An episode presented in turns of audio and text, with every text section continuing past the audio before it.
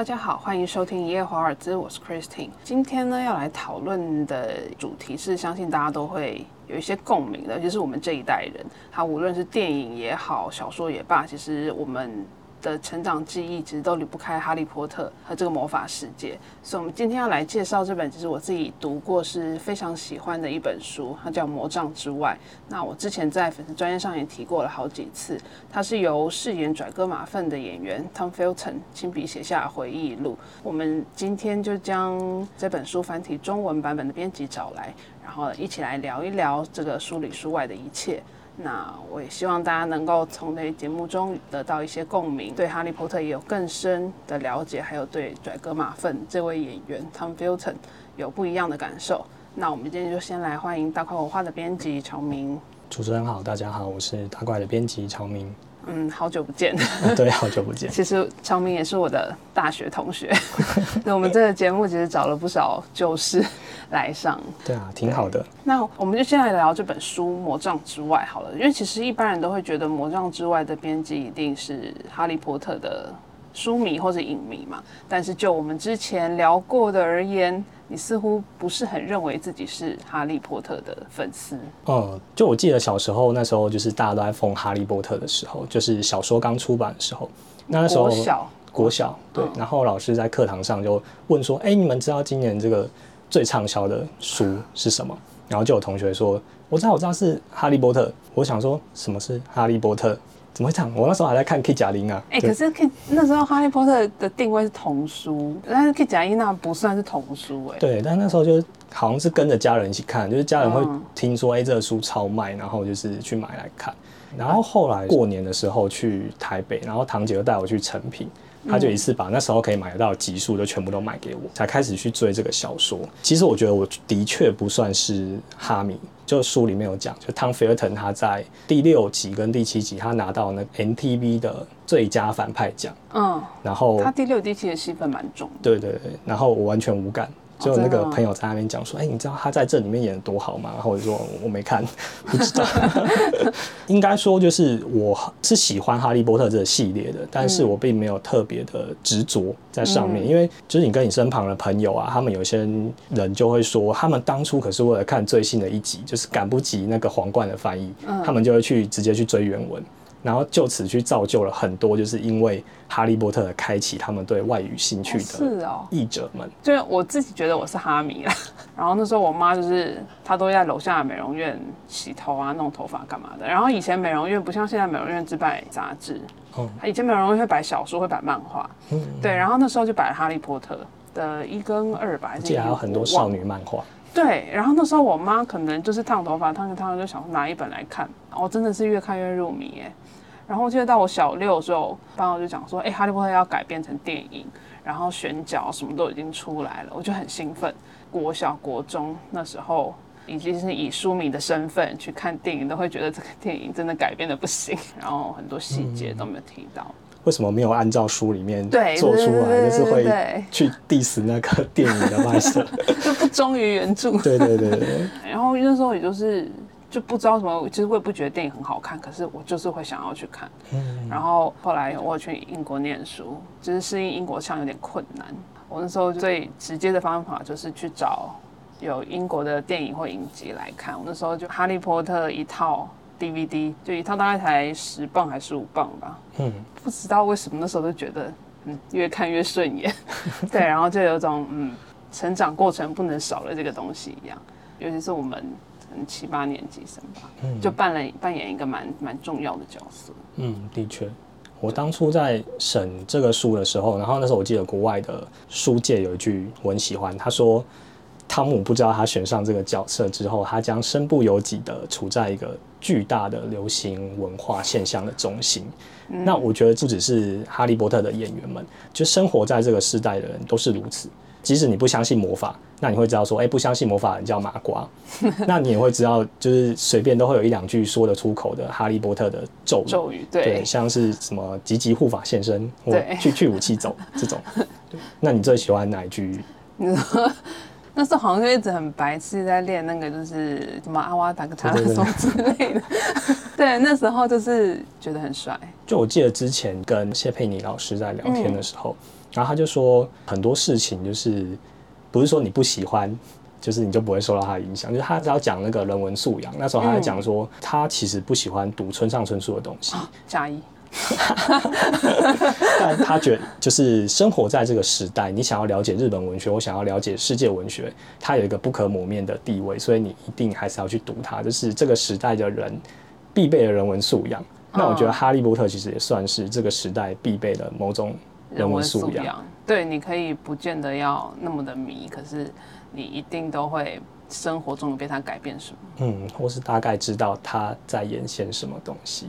嗯嗯，所以你当初怎么会想要把这本书给签下来？我当初其实拿下来的理由很简单，就是他是哈利波特演员里面第一个出来写传记的人。对，所以是目前为止唯一一本对对对，所以就是光是这一点，其实他在行销上的着力点就还还蛮够的。但我觉得后来就是当你拿到他的稿子开始去阅读之后，你会发现有更多像书名讲的，就是魔杖之外的。一些故事，这个演员他的成长，或者他的一些很多很细腻的情感，在这书里面去呈现出来，就会是是其实是一个很优秀的回忆录。我那时候看到国外学报道啊，那时候你跟我讲那这本书你要出的时候，我刚好读到外电，然后在讲他后来一段时间就是酒精成瘾嘛，然后被送到乐界去，然后刚好。那篇报道讲的就是他在回忆录写的这段过程。然后我那时候读他写的文字，我就觉得，哎，他的不管是叙事能力啊，或他的文笔什么，还有他讲的内容，其实都比我想象中来的深很多，嗯，深蛮多的。而且他的文笔真的蛮好的。嗯，他其实在书里面有讲，就是戏如人生跟人生如戏。嗯，那很戏如人生的部分，就是他是因为他的气质。嗯，他觉得他是因为他的这个很顽皮，或是有点叛逆的气质，去得到了拽哥这个角色。那他在片场里面的确也是这种，就是整天在恶作剧的中二少年。对 他其实蛮中二的。对，然后甚至他自己在试镜的时候，他也是没有看过哈利波特，所以所以他也是一个非哈迷的哈利波特演员。可是其实早在很早之前，他就有写他们的什么什么课的老师，朗读课老师就已经跟他们讲过这本书。对对对，他完全忘记，对他自己上课都心不在焉的那一种。对对对，然后他在开拍之后，他也还是一个很令人头痛的角色，就真的很屁孩。然后你就会觉得，哇，这个人完全就是戏里面走出来的拽哥。嗯，但预料之外，的确就像刚刚 Christine 讲的，这个他的文笔非常的。深刻，嗯，我觉得文笔真的是好到一个很夸张，他就是叙事很细腻，可是他又不会让你觉得是一个很很啰嗦。有些人叙事他没有什么文笔很细腻，你就会觉得这个人讲话好啰嗦这样。可能是因为他是演员出身吧，所以我觉得他叙事因为包含场景、人物跟情境，嗯，就会是一个很有画面感的东西，所以。包含就是带你去叙说那种拍戏的过程啊，你要回到那电影的场景是非常容易的。对，而且它有种深入浅出的能力，会让人往那方面去深思的，不会那么只停留在表面上的东西。嗯，他自己是一个蛮成熟的角度，然后再回望这个过程。就我认为，Tom Felton 他算是带领读者去观看这个《哈利波特》。十年电影拍摄的这个过程，就是最好的一个引路人。他其实算是身在这个拍片的这个现象的中心，可是他又保持着足够的距离。因为就是大家如果有去查资料的话，就会发现他其实在《哈利波特》七集电影里面，他只演了三十一分钟。他实际有被剪出来的戏份，嗯，对，但他不算那么的像戏份那么重，那么的主演，但是他又其实还算是一个很重要的角色，对他算蛮关键。这一系列很多转折是靠他，那他就会变成说，他并没有完全的被这个骗子给包覆着。嗯，他在书里面其实很常会提到，就是他像丹尼尔或是艾玛，他们其实离开了片场，其实他们就只是走入日常的巫师。嗯，但是汤姆出来之后，他可以有他自己的。麻瓜生活，嗯，所以他会在书里面一直去写说，他很想要去当一个正常的青少年，嗯，但是他当一个正常青少年的。的举动是，就是他想要学那些很酷的青少年 去店里面偷东西，然后或是抽大麻。抽大麻，对对。然后每一次都失败，算是没办法当贼的一个人。对，对，他还曾经要去 HMV，就 HMV 以前算是英国一个连锁的，卖一些影影音相关的东西。对，然后他说他曾经想要证明自己就是有能力去当一个酷小孩。对，然后是要去里面干东西。对对对。对，然后后来还是被抓到了，他就被照了一张拍立得贴在他家附近那家 HMV 的店的墙上。对对，变永久黑名单。对，但是他一直都说还好是他做这件事情，如果是丹尼尔的话，或是 Emma Watson 的话，他们可能下场就没有那么的轻松。对，但他真的确定那两个人会去做这种事吗？嗯，应该是不可能。可他后来跟 Emma Watson 的感情变得非常的好。嗯，这本书就是他 Emma Watson 还有特别写序，序然后在书里面他其实也有特别的专章去提到他们两个人之间的友谊。嗯，就是他们其实最早是互看不顺眼。嗯，而且他在里面写了很多。他跟同性演员的互动，其实以《哈利波特》的演员阵容来讲呢，是非常的不可思议，几乎把英国的好演员全都集结在里面。对，在戏里他们是老师，但是在拍片的时候，他们还是他们的老师。对，他们在书里面写了一个点，那时候我看到就我觉得很感动的，就我觉得这边可以念给大家来听。他说：“我又一次发现人生如戏。”在《哈利波特》电影中，我们饰演年轻、缺乏经验的巫师，在学校里向杰出的巫师学习。他们将才华传承给我们一些，然后七年后，我们才成了像样的大人。现实生活中也是如此。嗯，制作高层选了一群儿童演员，他们没有经验，没有训练。坦白说，他们也不清楚自己在做些什么。但是，如果你让他们与英国的顶尖演员在一起待上几年，他们一定能够学会一两件事情。对，我觉得这也是蛮感动的地方，因为其实。Tom Felton 也在书里讲到，在英国拍电影跟在美国拍电影，就是给他的感受非常的不同。嗯，那他说这些资深的英国演员从来没有。教导他们说你在片场一定要怎样怎样，不可以怎样讲。他们从来不会讲这种话，可他们基本上就是以身作则。嗯，他们不会对不同的人有不同的标准，对其他工作人员甚至是清洁员，他们也都是一样的态度。他后来才知道这个是很难得的。我觉得这其实蛮感动，因为他这一段包括你刚刚在念啊，他讲的都是 Alan Rickman 的部分。我觉得回到刚刚讲到说汤菲尔顿他在写这个书令人惊艳的地方，我觉得一个点也是在于这里。在读魔杖之外的时候，你时不时就会去看到这种对比，就是他可能上一章他在做一些很屁孩的事，在捉弄演员啊，或者是在跟演员一起哈烟之类的。那但是下一章呢，他又会很成熟的去感谢这些身旁的人，对，无论是童星或者是这种伟大的成年演员对他造成的影响，然后让他。经历了什么成长这样子，那让这个书的文本它其实变得非常的立体。嗯，对，我觉得蛮感动，是他也提到，就是像饰演海格的那位演员，他后来是过世了嘛，在他们拍摄那段时间，就是一直提醒这些孩子演员，就是要记得，就是虽然这部这个系列很红，虽然这个系列可能改变了世界，可是他就一直提醒他们，拍电影没有多么伟大，就最重要就是试着去享受这个过程。我觉得这个是。通常是没有人会跟你讲的事情。嗯，对，读这本书就会看到很多一般世人不会清楚的一些私底下的面相。嗯，然后他们就是整个演戏的态，对工作敬业的态度。对，在读这个，我有特别有印象深刻的地方，或是你觉得，哎，他讲的怎么跟你原本认识的那个人反差蛮大的？大家读这的时候，就是一定会。quote 或引文出来，一定是他跟那个 Aaron Rickman 的互动。确实，他在里面提到他可能主要有三段吧，就是片场巡礼审述的时候，就觉得这边超级好笑。嗯，Aaron Rickman 他其实是一个很热心公益的人，所以他每天都会有接受那种团体。就是带小朋友进来，然后他们可以来参观片场，比较算公益活动。对对对对，他就说小朋友来参观片场，然后看到这些演员穿的戏服啊，当然就会觉得哦很兴奋，他们就是要跟哈利波特，然后或者是跟妙丽就是打招呼，跟他们跟他们玩。那哈利跟妙丽他们就是正派角色，嗯，所以他跟他们就是正常的打闹就可以了。但是就是 Tom 那时候他其实他还不明白粉丝要的是什么，所以他就。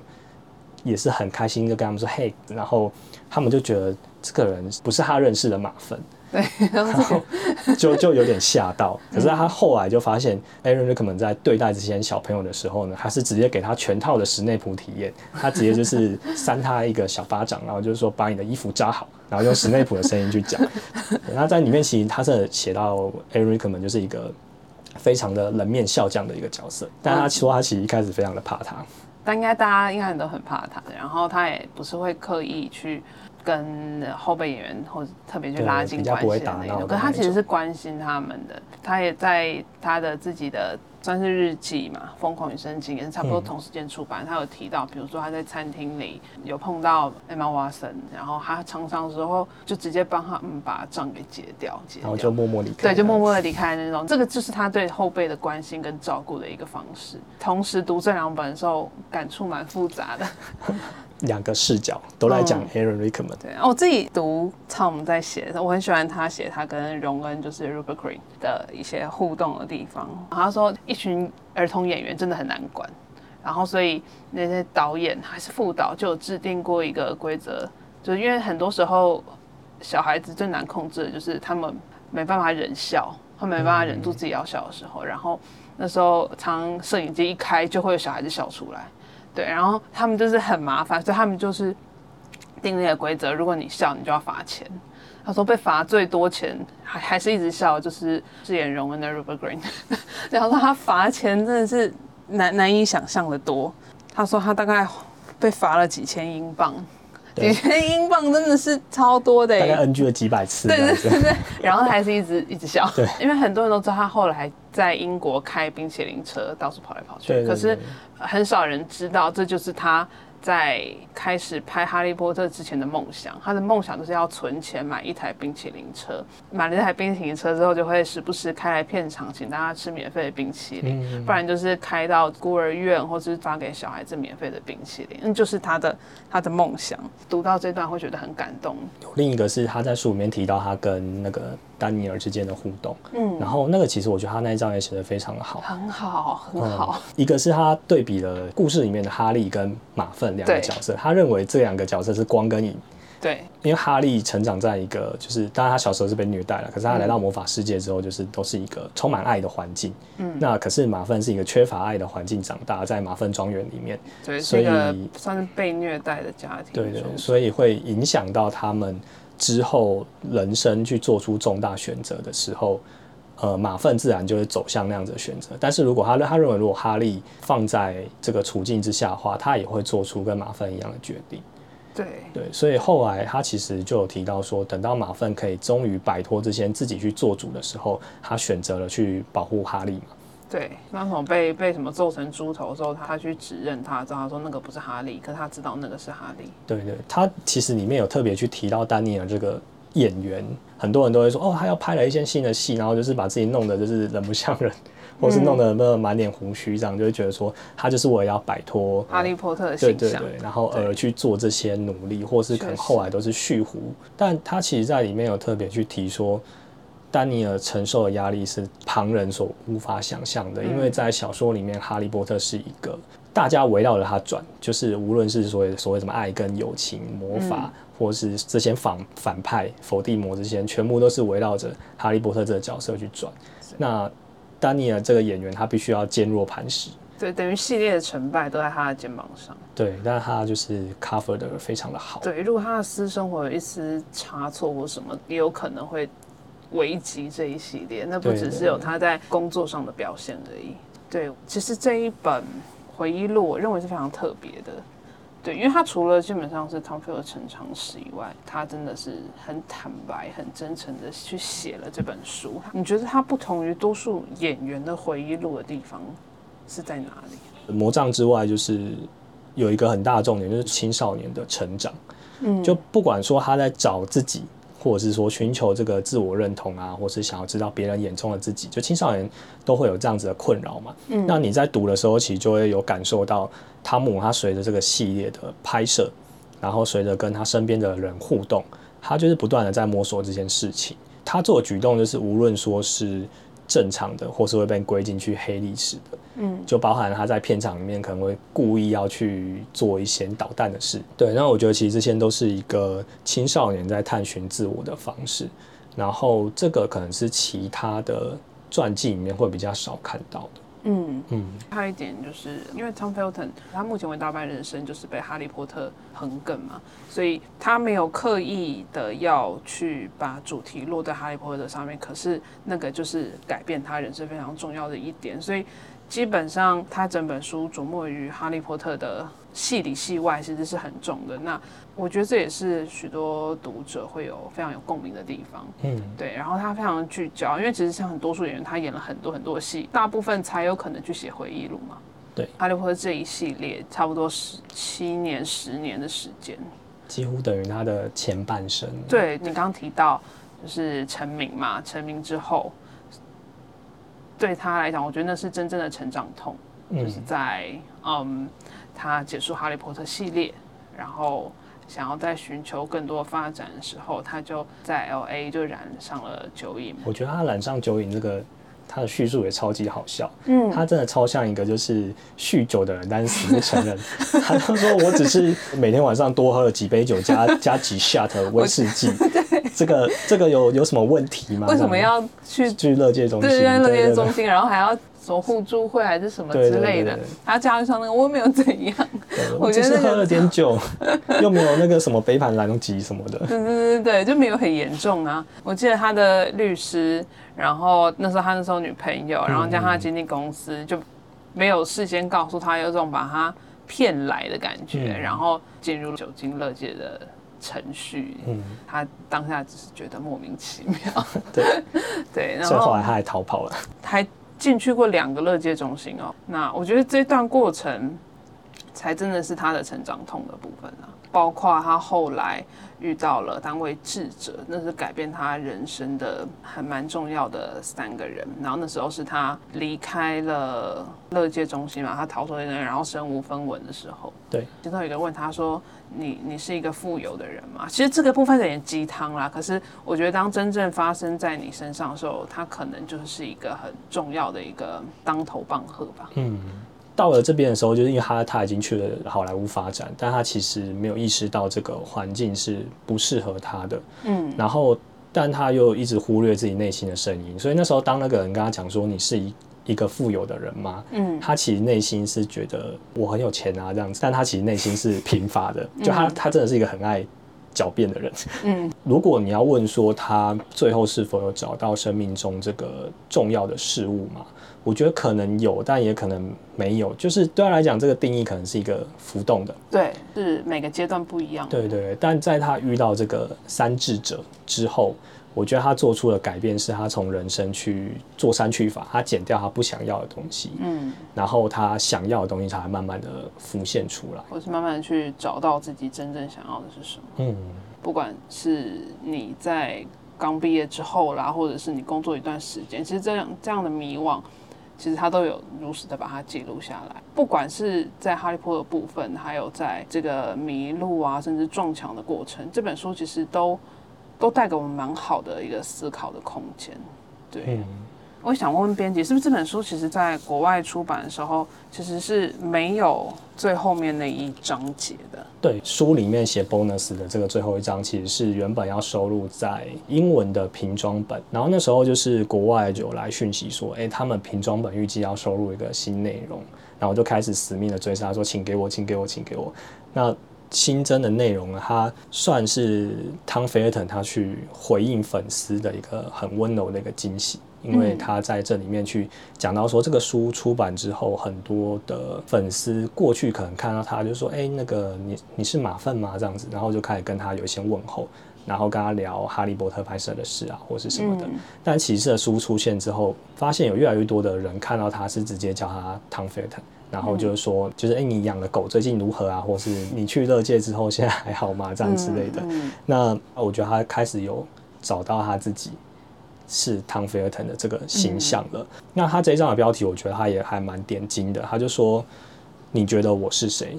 汤姆伯的这一章算是有完满这整个书的一个内容了。嗯，那我们今天就差不多。那也谢谢编辑今天这么丰富的分享哦。魔杖之外呢，是由大块文化出版，相当建议喜欢哈利波特的读者朋友都可以读一读这本书，相信会有蛮多的收获。